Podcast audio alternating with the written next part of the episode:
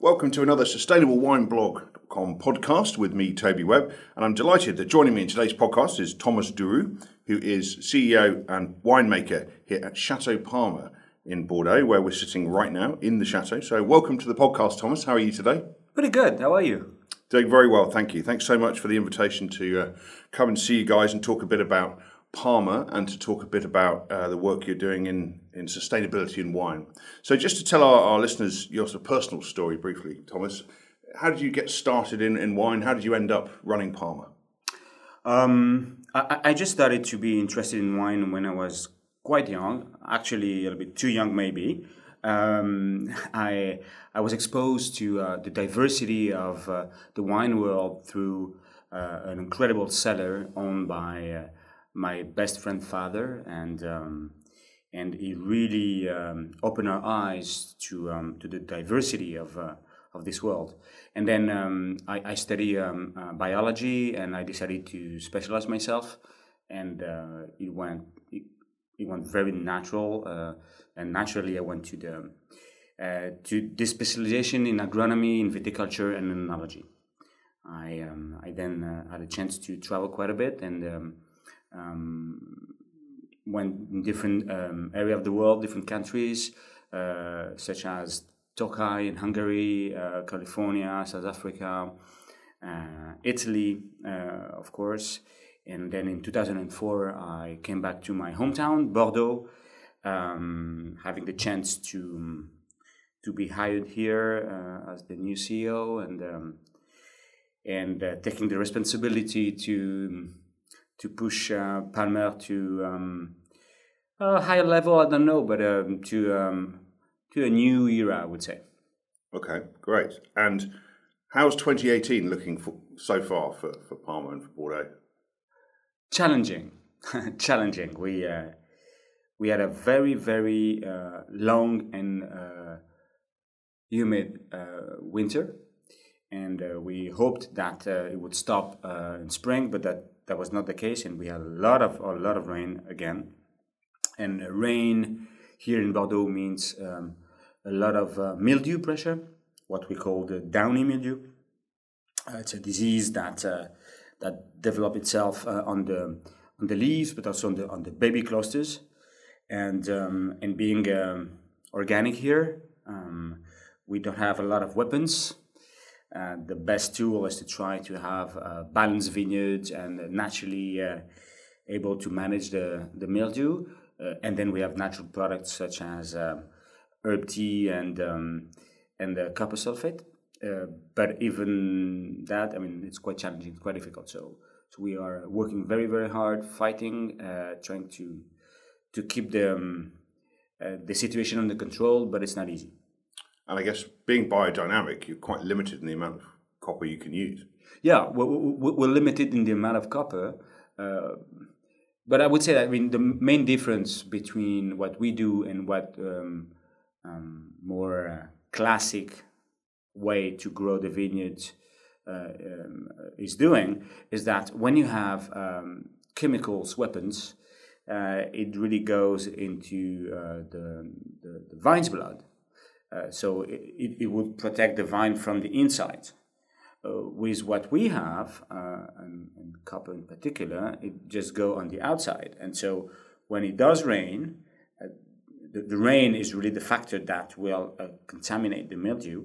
But when it does rain, the vine is protected. But after a certain amount of rain, the, the, the copper is washed and so the vine is not protected anymore. And so you really have to be able to go back in the vineyard to protect in case mm-hmm. of, a, of another rain. Um, so it makes it a little bit more complicated, um, but it works. Uh, it works, and and and there is of course a controversy about uh, copper, etc., which is just incredible. Um, incredible in what way? copper um, is a natural product. Um, in the old days, I mean, uh, 70 years ago, when uh, we had no other tools, copper was used to protect the vineyard, but it was used uh, in huge proportion. It was more or less 15 to 20 kilos of metal copper per year and per hectare.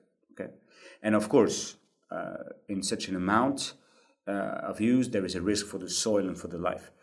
In a difficult year here, like this year, we will use three kilos.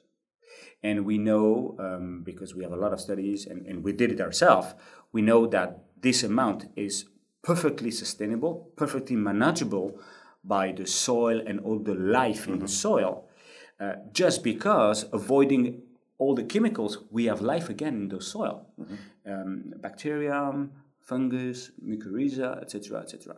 And all this life use the copper. I mean, you and I, we could not live without copper. We need it, yeah. but not too much. Yeah. It's you know, it's like wine.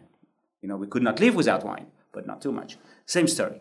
So um, what, what is extraordinary is that at the moment there is all the, um, uh, the um, chemistry lobby that is just uh, spreading the voice that copper is very dangerous just because they're losing their business you know because more and more people more and more growers are really um, considering to avoid any chemicals. And though they've i mean there is this fear to lose their business. So they try to lobby um, everybody um, to just get the copper banned and they sell those biocontrol stuff which nobody knows what it is yeah. just to create a new business. And is it just i mean when you are in the business seeing what is happening right now with this is just incredible i've seen some headlines recently saying you know toxic copper and copper is a poison and you know, as you say, then to promote the sort of synthetic chemicals as a solution, mm. which aren't and and, and, and, and, when you look back in history, I mean, the Romans, the Greek, I mean, they they knew that copper could be very useful, mm. uh, just to to clean things from bacteria, etc. Yeah. It has a real effect. Uh, it was a, a serious tool mm. to prevent disease and and things. Um, it's just a question of how much you use, how you use it, etc., etc., etc. Yeah. Well, I want to come back and ask you a bit later about Bordeaux in general and sustainable agricultural practice. But let's let's talk about the Palmer story. I've been reading up a bit uh, on on what you've been doing. So you started here in 2004, and is that right? Yeah, um, absolutely. And then 2006, there was a challenging year, I think. But something seems to have happened in 2006 for you, from what I am reading. That that that seemed to be a quite an important year in terms of thinking about sustainability and and sustainable practices. So maybe you can just talk us through what happened there for you. It, it was a, a, little bit later. It was 08. Um, 06 was kind of a challenging vintage because uh, uh, remember we had a um, um, very hot and dry um, uh, early September, and then and then uh, humid condition came back, and then because the skin were a bit damaged by the hot conditions, botrytis, the rod started to to develop, and so it, it was a difficult vintage to manage. Uh, but it turned out to be a great one, and the wines are fantastic. But no, it, I mean, just started after the 08 harvest um, was the new technical director, uh, Sabrina Pernet. Um, we, we, we, we were not that sensible to sustainability, but um, uh, of course, mean, we, we heard um, um, interesting things about biodynamic and all those uh, moon and planet and cosmos and strange preparation, you know, horn and whatever. This was a little bit weird to us. Um, with our scientific background, it was not easy to understand, and we, you know, we were uh, those people talking about about it uh, had long hair, you know, uh, smoking uh, strange things, etc. So we, we were a little bit curious about it, and we thought, okay, we don't understand a clue about it. Uh, the only way to be a little bit more knowledgeable, maybe to understand a little bit better, is to experiment. So we started to put together an experimentation, just a, a block of old merlots divided in two. Uh, one half would be classically grown, and the other half would be biodynamically uh, grown. Uh, we asked. Um, uh, someone called Mathieu Boucher to give us a hand. And for, for one year, we, um, we tried to apply this philosophy to, um, to this plot. And um, two results. First one uh, was that um, we saw that without any chemicals, we would be able to, to grow successfully a vineyard. It means that We had no more disease than on the other on the other part. And the second result was quite uh, interesting. You know, we made uh, uh, wines separately from the two blocks, and the wine um, made uh, with um, biodynamically grown or farmed uh, fruit was not worse than the other one. So as a result, said, well, this is doable. We can make a decent wine from it. And uh, what is interesting is that we avoid every type of chemicals. But still, we didn't really understand the idea of uh, biodynamic. You know, it takes a few years to do a conversion. It takes a few years to have the certification. So it mm. takes a few. It takes three years to have the certification uh, biodynamic. Okay, but it takes quite a while to understand it and to have a, a vineyard or a soil that would really take advantage from it. You know, yeah. because in the end, um, and I mean, I, I, could talk a lot about it, but to make a long story short, uh, it took us several years to have feelings. It took us several years to have uh, the feeling that uh, this is a very good alternative um, to farm a vineyard, that it, it, would help to get much better wine in the sense that uh, it would help to make wine with um, a clearer link to the place. Mm-hmm. Um, and it took us a little time to understand what it was.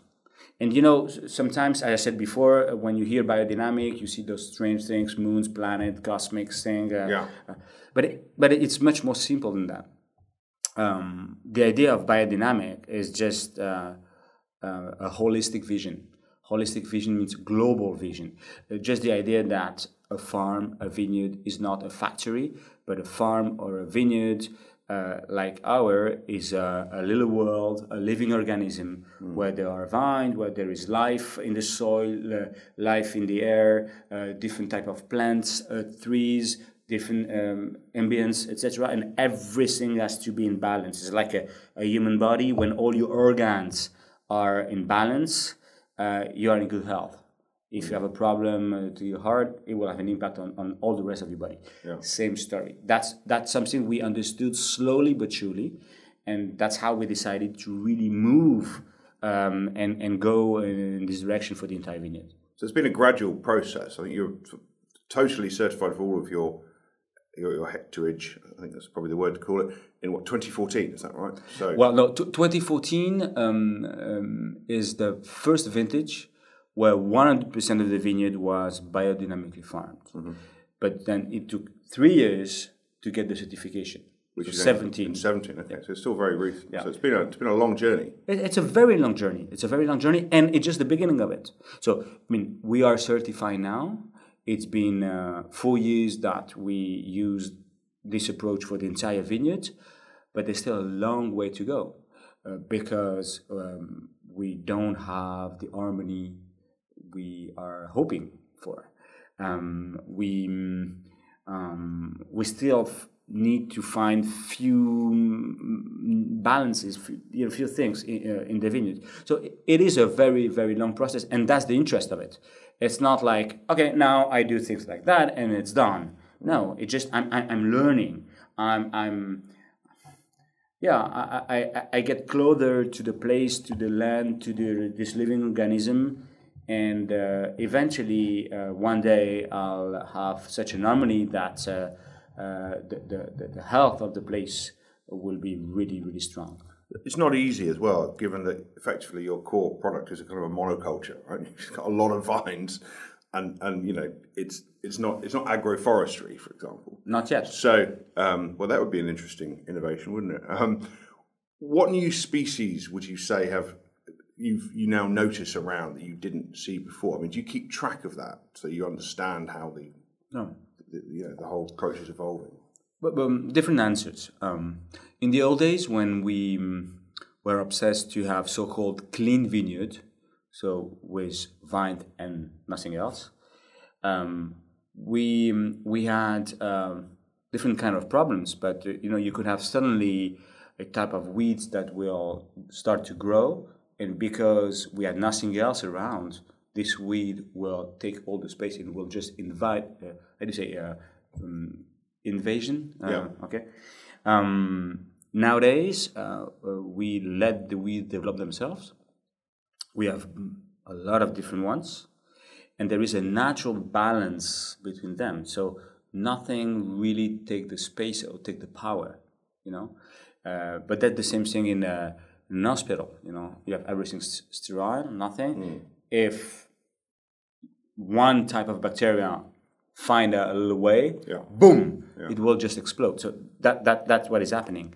Uh, we also try to bring more diversity. So um, we now are replanting hedges. Um, we are replanting trees, fruit trees, because it was really like that in the old days.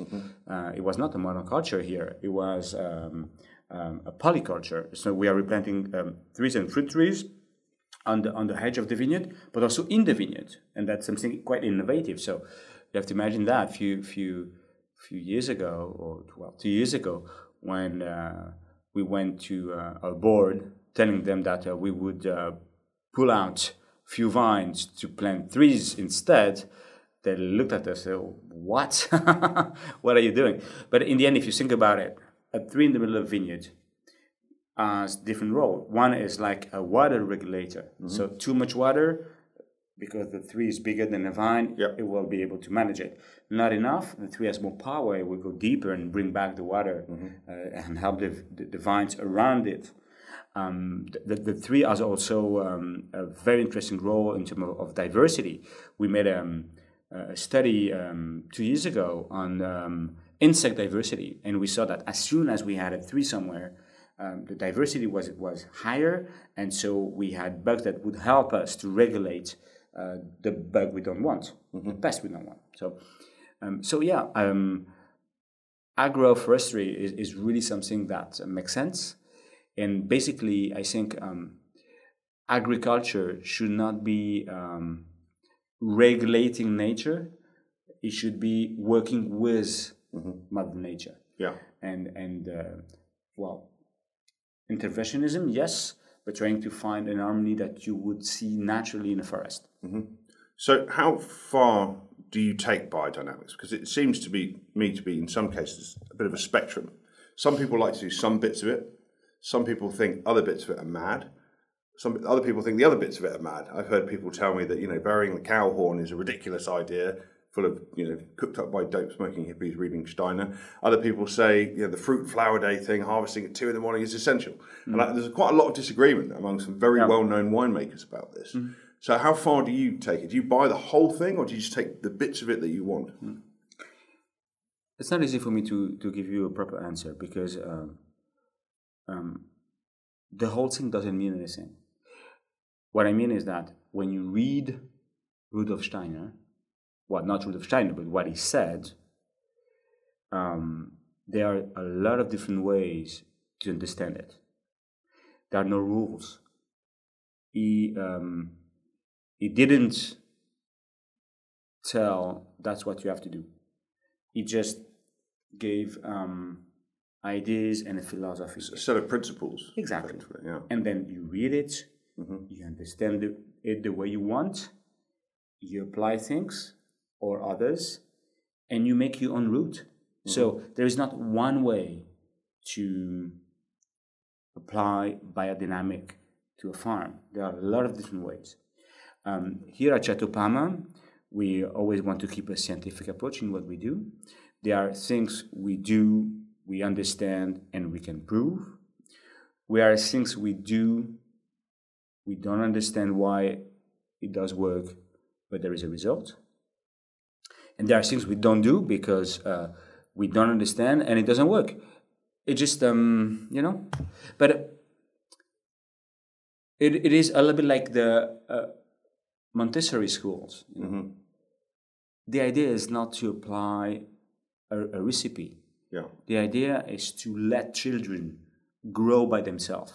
And what I really feel with, with this philosophy is that it does help us to design our own route and to to see the future in a very different way. It's a values-based approach rather than a prescriptive one. Absolutely. And that's been some of the criticisms of, of organic, is that organic is often can be seen as more about what you don't do than about what you do actually do. Yeah. Whereas biodynamics is much more interventionist. Yeah, uh, I, I, mean, organic is just means um, you don't use chemicals anymore. That's yeah. it, which is which is a good thing, you know. Mm. Um, biodynamic is it's it's a much more uh, global approach. Yeah. So I interviewed um, a guy called Dave Powell recently. You might have heard of him. He founded Torbreck. Oh, okay. Yeah. Um, and mm-hmm. he's now got his own another new company he started uh, called Powell and Sons, and it's him and his son, Powell and Son, and they're making amazing Shiraz in uh, the Eden Valley. And he's also got videos in Barossa and so on. And Dave said to me that um, he loves biodynamics. He's shifting towards it. But one of the things he's worried about is biodynamics making the vineyard too vigorous, too healthy, in the sense that um, he wants his vine, he wants his red wines to, to struggle a bit more when they're on the vine. And so he said he's got a few concerns about having overly vigorous vines by being biodynamic. Um, I wondered what you thought about that idea. Yeah, well, that's not a feeling we have uh, at this stage. Um, what I can tell you is that um, when we decided to go biodynamic, we knew from the beginning that uh, it would be possible only if the, um, the vigor of our vineyard would be low enough. What I mean is that um, uh, a young, powerful vine with dark green leaves full of nitrogen would be super, super fragile. And that would be tough to grow it without chemicals. Uh, it's like a, a, veal with hormones. Uh, mm-hmm. if you don't apply antibiotics, you would have a hard time. Yeah. So we lower the vigor. Mm-hmm. We saw um, yield going down a little bit too much. And then our feeling right now is that the yield are coming back. Oh, really? Uh, but they're coming back not where they were in the 80s, mm-hmm. which was totally artificial. Yeah. But they're coming back to me uh, their ability to produce, you know, uh, just I mean, it's, it's just the result of uh, a balance between the place where they grow yeah. and, and, and, and, and their ability to produce. So they're healthier, so they're, so they're optimal, optimum output. Yeah, for, yeah. For I, I, I'm, no, I mean, I, I don't really see now uh, why they should be too too vigorous. Okay, I, th- I think it might be quite ge- geographical, geographical and location specific. You know, it's a totally yeah. different climate. You've got a maritime climate here you know, um, I guess so. Very different, I guess. So it's, uh, it's an interesting point. Um, so let's talk about your your owners, um, because you had to go to them and say, I want to pull up some vines and I want to lower the yields, and um, that's not always the easiest thing to talk about in a boardroom, uh, having less money. So how did that work? And did you have any objections from them that you had to overcome? Did you have to kind of prove anything, or mm-hmm. how did you sell them this idea? Um, I think that the, the, the big difference between Palmer and um, another property is that um, uh, the two families, uh, the Sichels and the Mähler-Besses, own this place um, for a long time. They've been owning this place for a long time. Uh, they bought it in 1938. And so uh, they, of course, see this place as an asset, but they also um, see this place as a legacy and uh, when you take the time to explain that um, keeping the productivism, keeping chemistry, keeping uh, high yields may destroy forever the potential of this place, mm-hmm. they really are sensitive to this idea. And so uh, the way we explain it is was just first. I mean, if we don't do it, what you will give to your children mm-hmm. will not be the same that what you receive from your parents. And uh, the second big argument was um, the second big idea was the idea that respecting the place, respecting the soil, respecting the vines um, would help to make a wine that is so special that it would just be uh, an image of a place. In other words, uh, the idea is not to put a, a, red liquid in a glass. The idea is to put a place in a glass, mm-hmm. and and the way we we are moving uh, would help. Uh, and of course, there are also other arguments. Um, people working in the vineyard, I mean, it's so different that now they're not exposed to chemicals anymore. Yes, well, Bordeaux is one of the largest, if not the largest, user of pesticides in France, I believe, as a region. Is that right? Well, certainly it used to be. Yeah, but do you know why?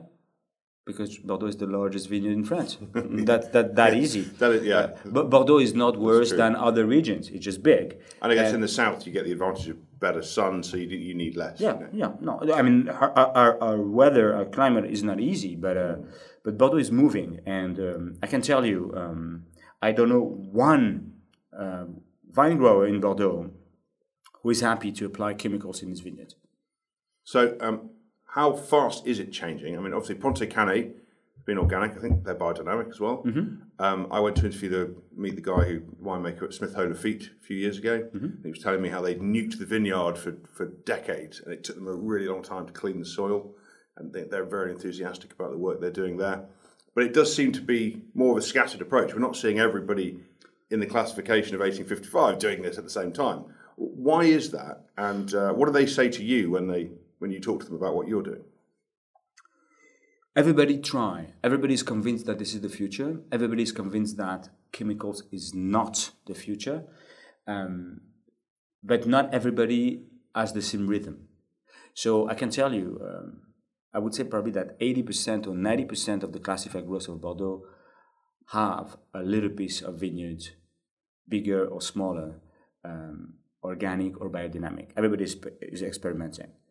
Um, but um, we had the chance to have uh, owners who uh, accepted that we would move faster. Uh, so uh, it took us five years to, to be fully um, biodynamic. Uh, there are other situations where it's a bit more difficult.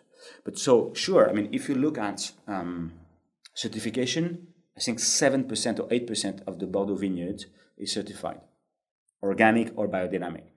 But if you look at the percentage of vineyard that is organically farmed or biodynamically farmed or biodynamically farmed, and uh, including all the experimentation, that will be much, much, much bigger. So there's a lot happening, but it's not reflected in the official numbers of certification. And that's interesting. I've met quite a lot of winemakers all over Europe and around the world who don't like the idea of certification. They don't like the idea of being told what they're doing is right or wrong, but they follow these principles anyway. So they, they don't they don't appear in those numbers. But let me give you, I mean, just a word on, the, on that, because I said exactly the same. Um, why should we be certified? I mean, we just do what we want, and then um, and then we'll see. Um, there's no need to to have uh, rules blah blah. Pro- two problems. One is that in the world where we live, if you say you do something, you have, to be able to prove it, because that's what consumer wants. Hmm. Second, there's so much bullshit. Excuse the, excuse me but for, for, for the term, but there's so much so many people saying, yeah, yeah, I'm organic, and, and, but I don't care about the certification. Hmm. And then if you look a bit carefully, they do what they want, which means hmm. that they're not. That at a certain, I mean, where we are right now, I think certification is super important. Uh, th- there is uh, one famous first growth uh, in the Medoc who saw who is fully organic and biodynamic who said, well, certification is not for us, we don't need it. They changed their mind and they are certified. Interesting. So um, let me ask you about climate change. Um, I was just listening to a podcast this morning on the plane they're testing CO2 concentration uh, on and its effect on coffee plants and other other agricultural species, and they're looking for what increased concentration of carbon dioxide parts per million in the atmosphere is doing to the nutritional value of crops. And as the parts per million concentration goes up, what appears to be happening is these plants are kind of sometimes getting bigger and more vigorous, but they're losing nutritional value. And these are early early stage experiments, but it sounds like a pretty scary prospect if that's going to be true. So, what are your concerns around climate change, and have you noticed changes since you've been working in the in this field related that you think are related to climate change? Um, yes, uh, what, what I've seen is that uh, in the last uh, 20 years or last 15 years, we had a very high number of great vintages in Bordeaux. So I must say that the, the global warming so far is a positive thing for us. uh, but it's a disaster for the planet. Uh, my concern uh, is um, not easy to explain because um, there is definitely um, a global change in climate, but we don't know yet exactly what it could be in Bordeaux. Um, my point is that um, we have this wonderful Gulf Stream, this current in the Atlantic Ocean, mm. that will just mild everything. You know, we don't have a very warm summer in Bordeaux. We don't have very cold um, winter. Mm.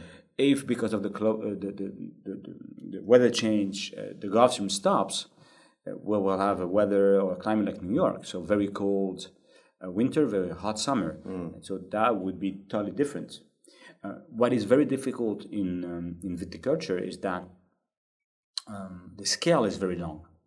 When you plant a vine, it takes ten years to have a normal crop and twenty years to have a good crop, quality wise. Yeah. So how? What should I do now? What should we do now uh, to anticipate the weather in twenty years? I don't know. So so we just have to see what is happening mm. and then to adapt ourselves. But it's very difficult to anticipate. What about alcohol levels? That that must worry you. The alcohol levels are going up because I think we all know that once you get beyond 14.5, 15%, and even up to that point, it really does change your wine. You know, lots of people yeah. are saying, "Oh, I can do it. We can manage." But yeah, and there are some really good wines with alcohol mm. at those mm. levels, but that's not what Palmer is supposed to be. Mm-hmm. So that must be a concern for you. Yeah, it is a concern. But um, if we look at it, I mean, there is definitely um, uh, uh, an effect of the of the, the, global warming, but there is also um, this is also a result of a, a, a change in um, in fashion. What I mean is that uh, in the 80s, in the 90s, and we know uh, what it has come from um, everybody tries in Bordeaux to make riper fruit, bigger wines, more concentration. Parkerized. Uh, kind of, you know? And so we um, change the way to make fruit. And, I mean, and I mean, and when I was much younger, you know, as a young winemaker, uh, to exist or to be someone, I was just convinced that I should produce the most ballsy wine ever, you know? Uh, and in the end, it just, it's not that difficult to do. You just lower the yield, you just uh, wait the longest, yeah. uh, you sort everything, and you do extraction as crazy. Mm. You warm up the vat, blah blah blah blah blah blah. It's it's yogurt, it's recipe. Mm. Um, with uh, having uh, white hair now and being a little bit older, I, I understand that. I mean, uh, winemaking is not it's not make big big boobs wine yeah. it, it's to, to understand the place and to get mm. finesse and to get delicacy yes. um, and and i don't think the the weather change uh, is a problem i just think that you have to to see things differently so the alcohol, the rising alcohol you think is less to do with climate change and more to do with style fashion that kind of thing i, I think it's a combination of the two uh, uh, but uh, but at this stage, I would say that um, winemaking uh, had more impact on this alcohol level than weather. Okay. Um, final question, because uh, we could talk all day, but um, we and the listeners don't have all day to, to, keep chatting about this. But final question: You've got you're running a big brand right? in in luxury goods. Palmer is a big name. You guys have pretty good margins you have brand power, and you're doing very cutting edge work, what kind of responsibility do you feel to take others with you, to promote the idea, to kind of be out there as a leader saying we need to move towards sustainable agriculture? Because that it's a powerful message coming from a big luxury brand. Um, we definitely have a role to play. Uh, we, we have this uh, chance to be um, uh, to be successful, uh, to have um, um, the shoulders and the, and the money to take risk.